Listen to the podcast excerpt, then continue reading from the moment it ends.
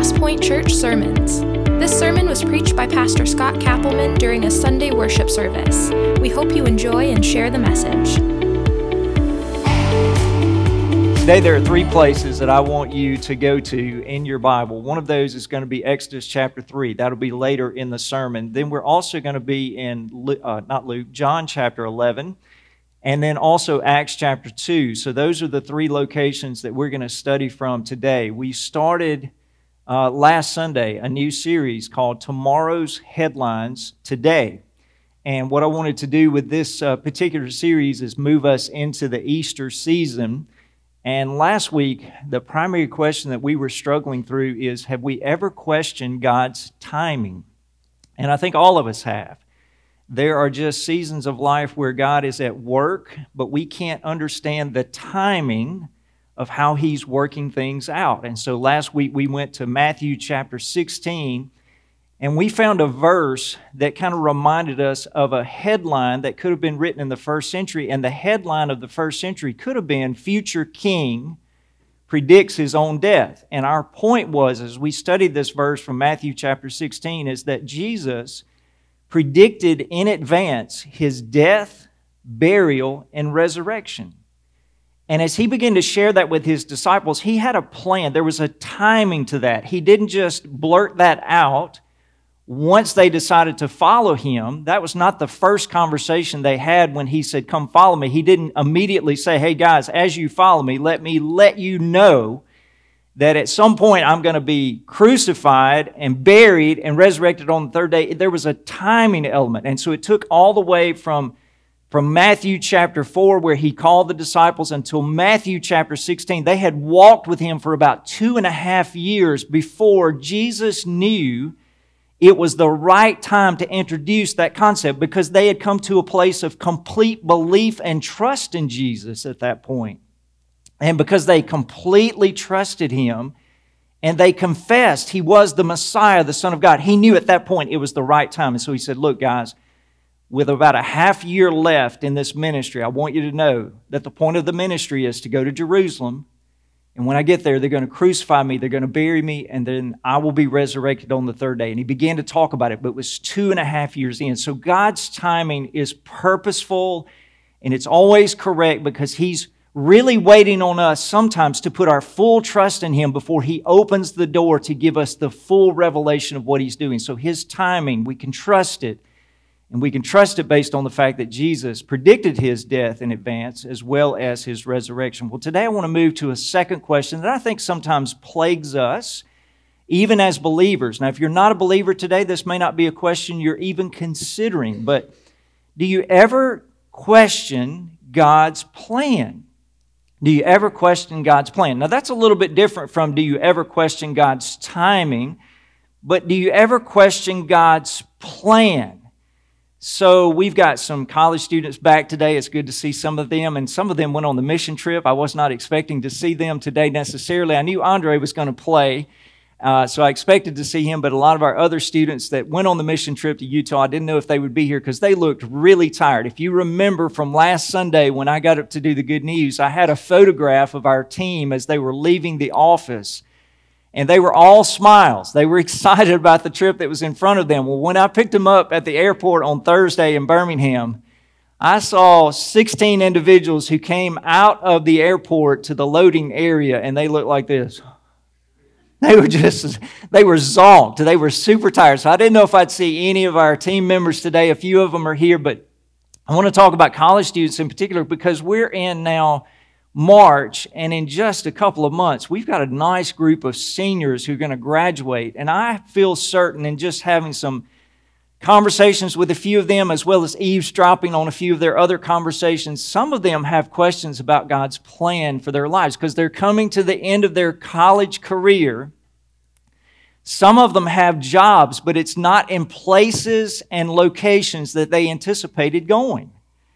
But there are a few of them who are going to be graduating who do not yet have jobs and they're beginning to question not only God's timing, but God's plan. I came to Mississippi State. I really sensed this was where I was supposed to be. And now I'm at the end of the journey and I'm not real sure what's next. And so there's this question about the plan of God. Some of you as adults, it's not just a college student issue. Some of us as adults have questions about the plan of God. And that's okay. That's why I wanted to talk about this today. It is a part of the journey of faith that Jesus has asked us to walk. I think the early disciples, after Jesus had ascended back to the Father, they had a lot of questions about the plan of God. Now, we have this romanticized view of the disciples in the book of Acts. And I don't think we should have the romanticized view, but I think we do. I think in our minds as believers in 2023, we look back on the disciples of the first century, especially in the book of Acts, and we think they had everything put together in a neat package. But could you just transport yourself back in your mind to the first century and consider that on the Friday that Jesus was crucified, if you had been a disciple of Jesus, you would have been stunned that he had been crucified at 9 a.m. that morning because we know that. When he was arrested during the middle of the night, most of the disciples took off fleeing because they didn't know what was happening next. It was Simon Peter and most likely John, one of Jesus' disciples, that hung around close by and watched the trials of the night unfold. And there were four different trials that Jesus went through. And they were the ones who were close enough to maybe see the trials, but the other 10, they're gone. They're not there. And then he's crucified and he's buried on that Friday afternoon before sundown.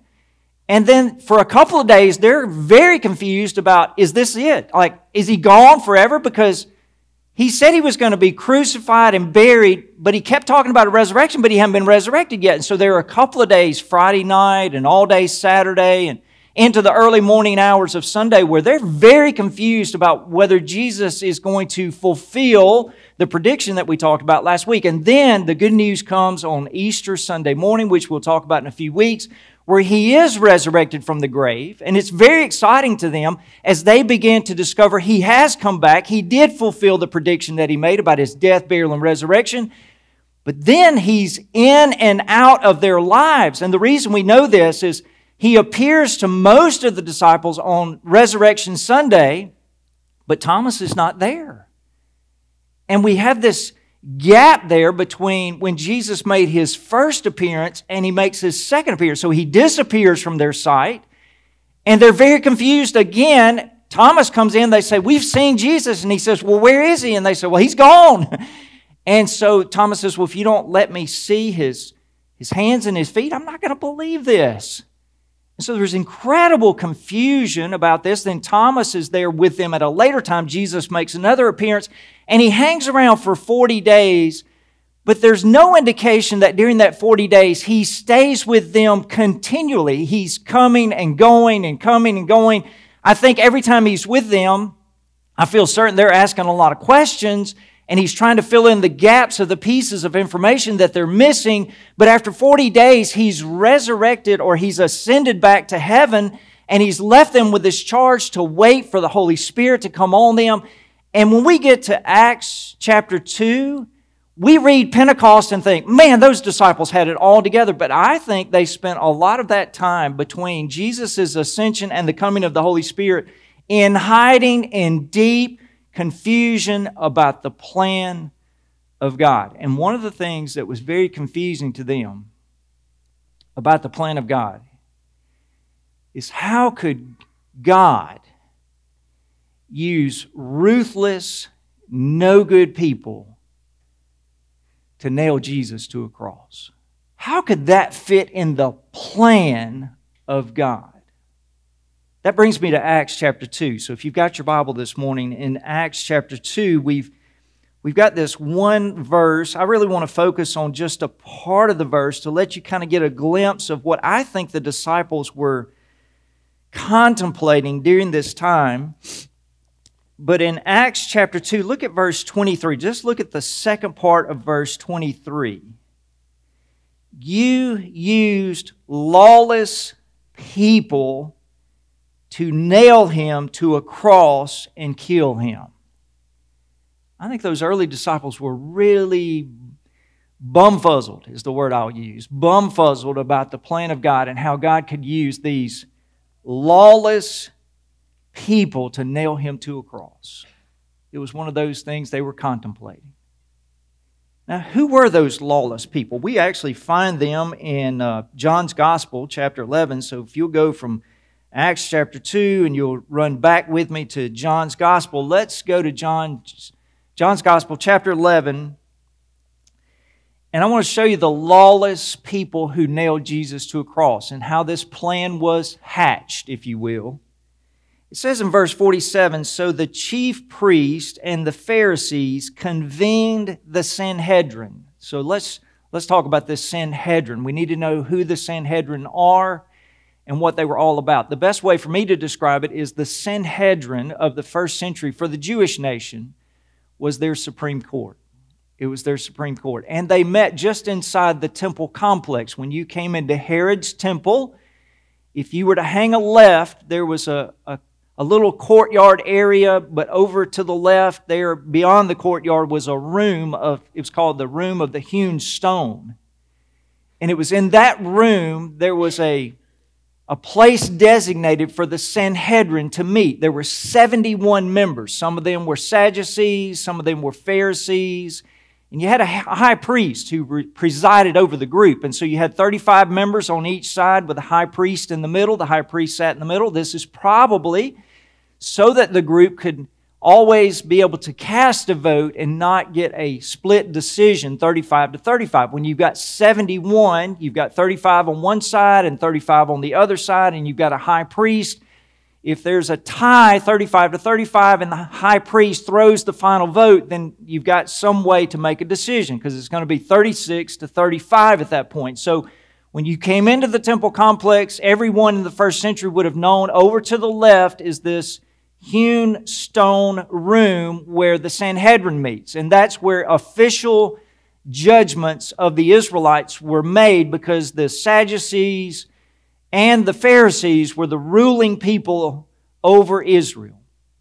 And so this is what we find in chapter 40, uh, chapter 11, verse 47. So the chief priests and the Pharisees convened the Sanhedrin. Well, why are they convening it? It's because news has come back to them that this man Lazarus that we studied last week has been raised from the dead. And who's at the center of the raising of Lazarus from the dead? Jesus. He's the one who has called Lazarus from the dead and they've got to now decide what are we going to do with this man named Jesus? What are we going to do with him? Now, I've learned something this week. We've got a group of ladies in our church on Tuesday mornings, and they do a women's Bible study, and they are studying Arnold Fruchtenbaum's book on the Messiah. It's called Yeshua.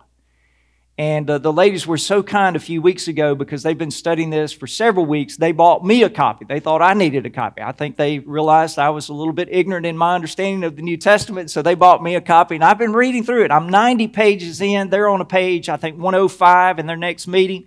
I'm trying to catch them. I'm to pass them before they meet. They're not meeting this Tuesday, so I got a week to get caught up and pass them. And then when I go back and say, I'm on page 200, y'all are on page 115. And so I can kind of brag a little bit. But nonetheless, I've been reading this book, and one of the things that Fruchtenbaum brings out, he's a Messianic Jew. That means he grew up as a Jew, but he's become a follower of the Messiah, Jesus.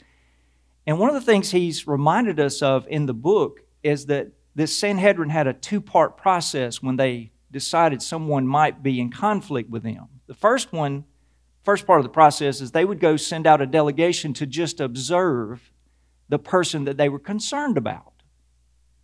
If you go back and read the gospel accounts, you'll find that early in Jesus' ministry, it was not uncommon as he performed miracles and as he was doing certain teachings, there would be a group of Pharisees or Sadducees or Jewish religious leaders in the background not saying anything, but Jesus would know they were there because he would reference them.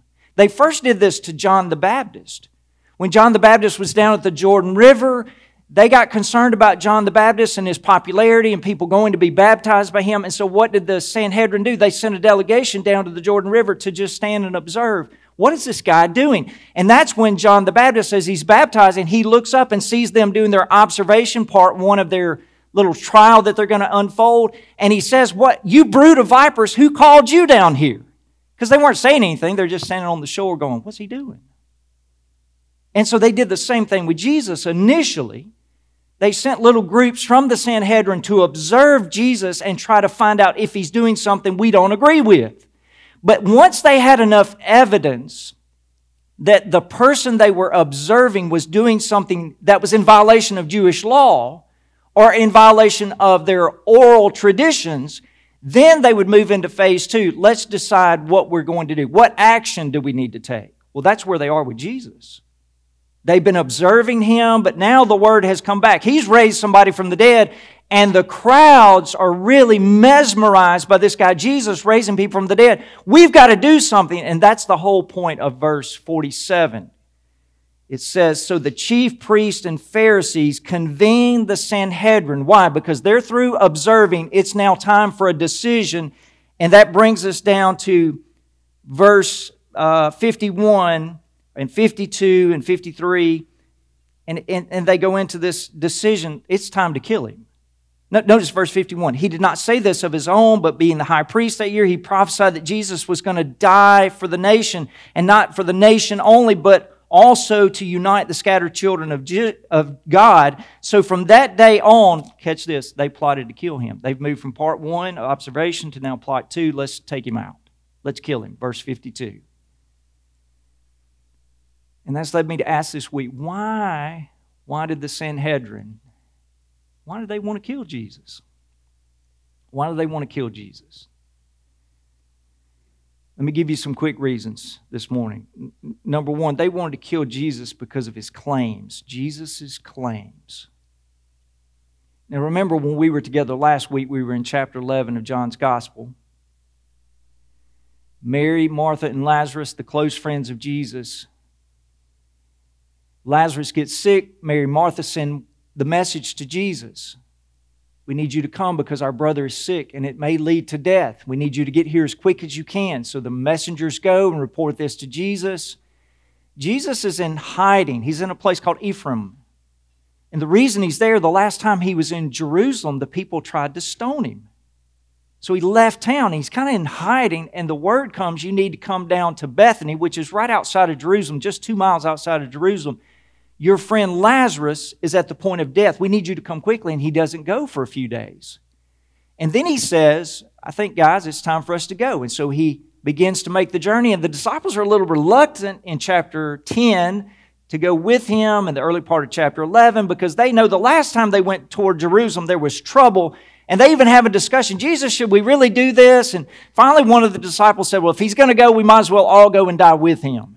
And they decide to follow Jesus down. Well, on the way, while they're getting there, Lazarus dies, and he's been in the tomb for four days when they arrive. Mary and Martha both come out and have a conversation with Jesus, but we recorded last week what Martha said when she talked to Jesus as he arrived and Lazarus has been in the tomb for four days. I want to go back to that, John chapter 11, verse 23. Your brother will rise again, Jesus told her. Verse 24. In chapter 11, Martha said to him, I know that he'll rise in the resurrection at the last day. And then Jesus says this Verse 25 I am the resurrection and the life. I am the resurrection and the life. That, that doesn't mean a whole lot to us, but man, the first century, that meant a lot.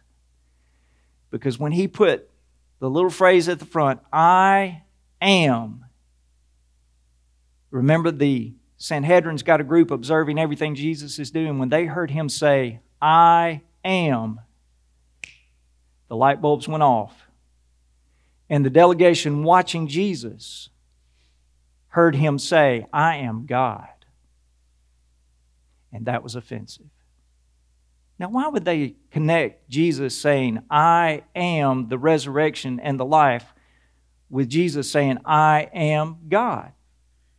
Well, let, us go back to Exodus chapter 3. Remember, I asked you to be in Exodus chapter 3 as one of our stops today. And in Exodus chapter 3, when God was getting Moses' attention, preparing to send him back to the land of Egypt to deliver his people.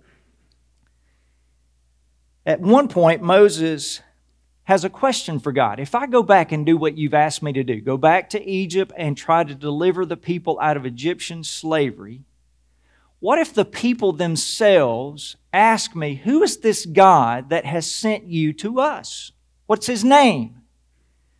If you'll join with me in verse 13 of chapter 3 in Exodus, then Moses asked God, If I go to the Israelites and say to them, The God of your fathers has sent me to you, and they ask me, What is his name? What should I tell them? And then God Himself gives the answer that He wants to be used by Moses in Egypt. And this is what He says God replied to Moses, I am who I am.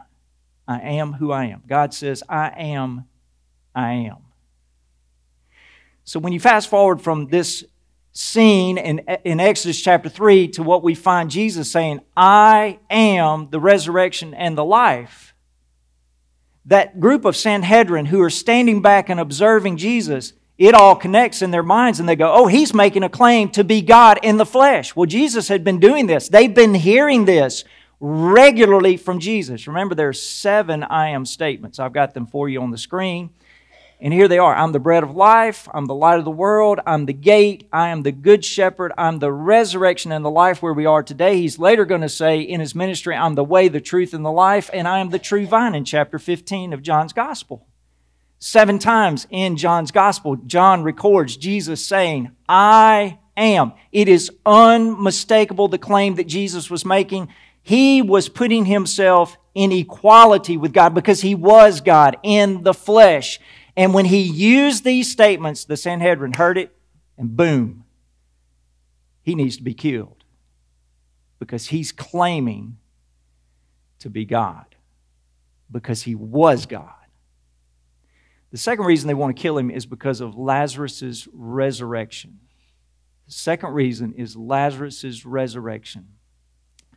While you're in John's Gospel, chapter 11, I want to show you a verse that's kind of significant. It's going to set the stage for what we'll read in just a moment. If you'll go to chapter 11, verse 19, many of the Jews had come to Martha and Mary to comfort them about their brother. So when Lazarus died, in the delay between Jesus getting the news and arriving in Bethany, a large delegation of people began to show up in Bethany. Remember, Jerusalem and Bethany are two miles from each other, so it was a quick walk. It was probably about an hour's walk. As the news drifted into Jerusalem, people who knew Mary and Martha, and they heard that Lazarus said, they began to come out to Bethany, and a large crowd comes from Jerusalem to comfort them. That makes sense. When you know someone and that person has a loved one that dies, especially if it's a sibling or a parent or a spouse. What do many of us do? We get in our cars, we drive over to the person's house, we visit with them, we try to bring words of comfort, we let them know we're going to pray for them. We may bring them a platter of food to kind of help them get through that season where they don't feel like cooking for themselves. The same thing was happening in the first century. People are people in every epoch of time. And so a group gathers. Then, while that group is gathered, Jesus shows up and he calls forth Lazarus from the grave. When he comes out and he's resurrected, many, it says, in the crowd believed on Jesus because of that. Look in chapter 11. Chapter 11.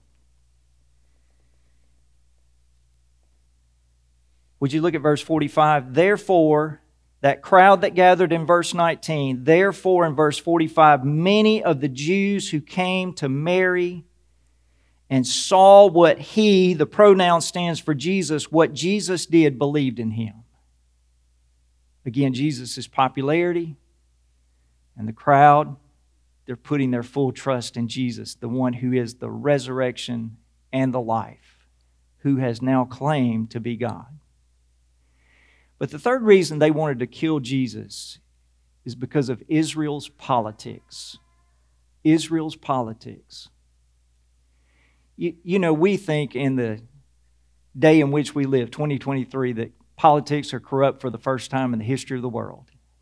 That is just not true.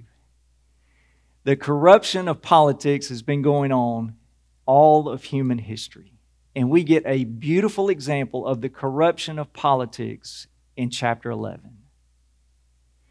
Because you would think that Jesus claiming to be God and Lazarus' resurrection would be enough, but the real reason that these religious leaders, remember, they're religious leaders, And they're meeting in the temple complex, having their Supreme Court meetings right there inside the doors of the complex.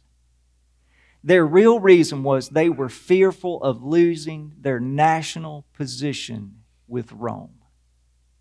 Now let's go back and look at what it says. Look in verse 46. We just left verse 45. Now we go to verse 46. But some of them, that means some of the people in Bethany who saw Lazarus raised, but some of them went to the Pharisees and told them what Jesus had done. They're observers. They're out there checking out Jesus. And then it says in verse 47, where we started a moment ago, so the chief priests and the Pharisees convened the Sanhedrin. Now it's time from, to move from observation to decision. What are we going to do about this guy? And they were saying, What are we going to do since this man is doing many signs? And notice verse 48 if we let him go on like this, everyone will believe in him. But the last phrase is the key and the Romans will come and take away both our place and our nation. Politics. Politics. Now remember, the Israelites are an occupied nation. Rome is the dominant world power. They have sent troops down and leadership down to overcome the Israelite people. And so essentially, the Israelites live under the suppression of the Roman Empire. But the one thing that made the Jews unique among all the nations in the Roman Empire is that the Romans gave the Jews the right to continue to worship Yahweh. That's what distinguished them. Everywhere else that Rome went, everywhere else that Rome went, they required those nations to say, Caesar is Lord. Well, in Israel, Yahweh was Lord. So the Israelites had worked out some kind of a political agreement behind the scenes to maintain their ability not to say, Caesar is Lord, but Yahweh is Lord. And if Jesus kept stirring up the masses, it was going to create problems for Rome which might necessitate that they would lose their ability to keep worshiping the God of the Old Testament. And because of political power struggles going on, they said we must kill Jesus to save Israel's political skin. So, why did they want to kill Jesus? Jesus' claims to be God Lazarus' resurrection, which was causing people to believe in Jesus, and Israel's politics. And the end result was what they said in verse 53 So from that day on, they plotted to kill him. Now, can I show you one more thing before we leave John chapter 11? Remember, they've got 71 members in this Sanhedrin, 35 on each side, the high priest sitting in the middle. The high priest gives us the news story of the first century because this whole series is built on tomorrow's headlines today. And the headline that came out of this meeting of the Sanhedrin is One man's death creates national advantage. One man's death creates national advantage. That would be the headline. If there was a reporter sitting in the Sanhedrin meeting when they met and decided to kill Jesus, that reporter would have gone out and the next day in the paper would have read, One man's death creates national advantage. Why would I say that? Look in verse 49. One of them, Caiaphas, who was the high priest, he's the guy sitting on the lectern with 35 men on each side. One of them, Caiaphas, who was the high priest that year, said to them, You know nothing at all. You're not considering that it is to your advantage that one man should die for the people rather than the whole nation perish. It, it, was Caiaphas, the high priest, who said, let's, let's kill one man to save the nation. And that's why I say that reporter would have gone out and said, One one man's death creates a national advantage. We all get saved if Jesus can just die. And that's what the Sanhedrin has decided. But can I now bring us back, because we started with the plan of God and we just kind of lost track of it, but we haven't. Can I show you that although those three reasons I gave you are legitimate. Jesus' claims, Lazarus' resurrection, and Israel's politics. All of those are legitimate reasons why they decided in verse 53. So from that day on, they plotted to kill him. But let's not, let's not lose verse 51. He did not say this, Caiaphas, on his own, but being the high priest that year, he prophesied that Jesus was going to die for the nation. He prophesied. That's interesting. There, there's this pattern in Scripture that every time God's people were put in a position where someone was thinking they're going to eliminate them, somehow God, in His plan, doesn't allow it to happen. He, he does just the reverse. It's kind of like Balaam in the Old Testament. There was a story of Balaam. He was hired by a neighboring Israelite nation to curse Israel because that neighboring nation was fearful of Israel. So they hired Balaam, this kind of false prophet, to come and curse Israel. And Balaam initially knew God didn't want him to do it, but then the money got good enough, and he said, Well, maybe I could go and do whatever you've asked. And so when Balaam went and he looked over the nation of Israel from a hilltop, when he opened his mouth, instead of a curse, a blessing came out. And so the guy who was paying him said, Look, that's not what I hired you to do. Let's go look at them from another vantage point. So they go to another high hill and look over the nation of Israel, and he's supposed to curse them, and he opens his mouth, and boom, out comes this beautiful blessing over Israel. Four different times. Balaam opened his mouth to curse Israel, and again, God just used it as a blessing. And so, in the same way, Caiaphas in the first century, in the Sanhedrin, says, Let's let one man die because it's going to create a national advantage. We're going to save our nation. And what he didn't realize is that one man's death was not only going to save the nation of Israel, not politically, but spiritually. He was going to be the one that would die and create your advantage and mine.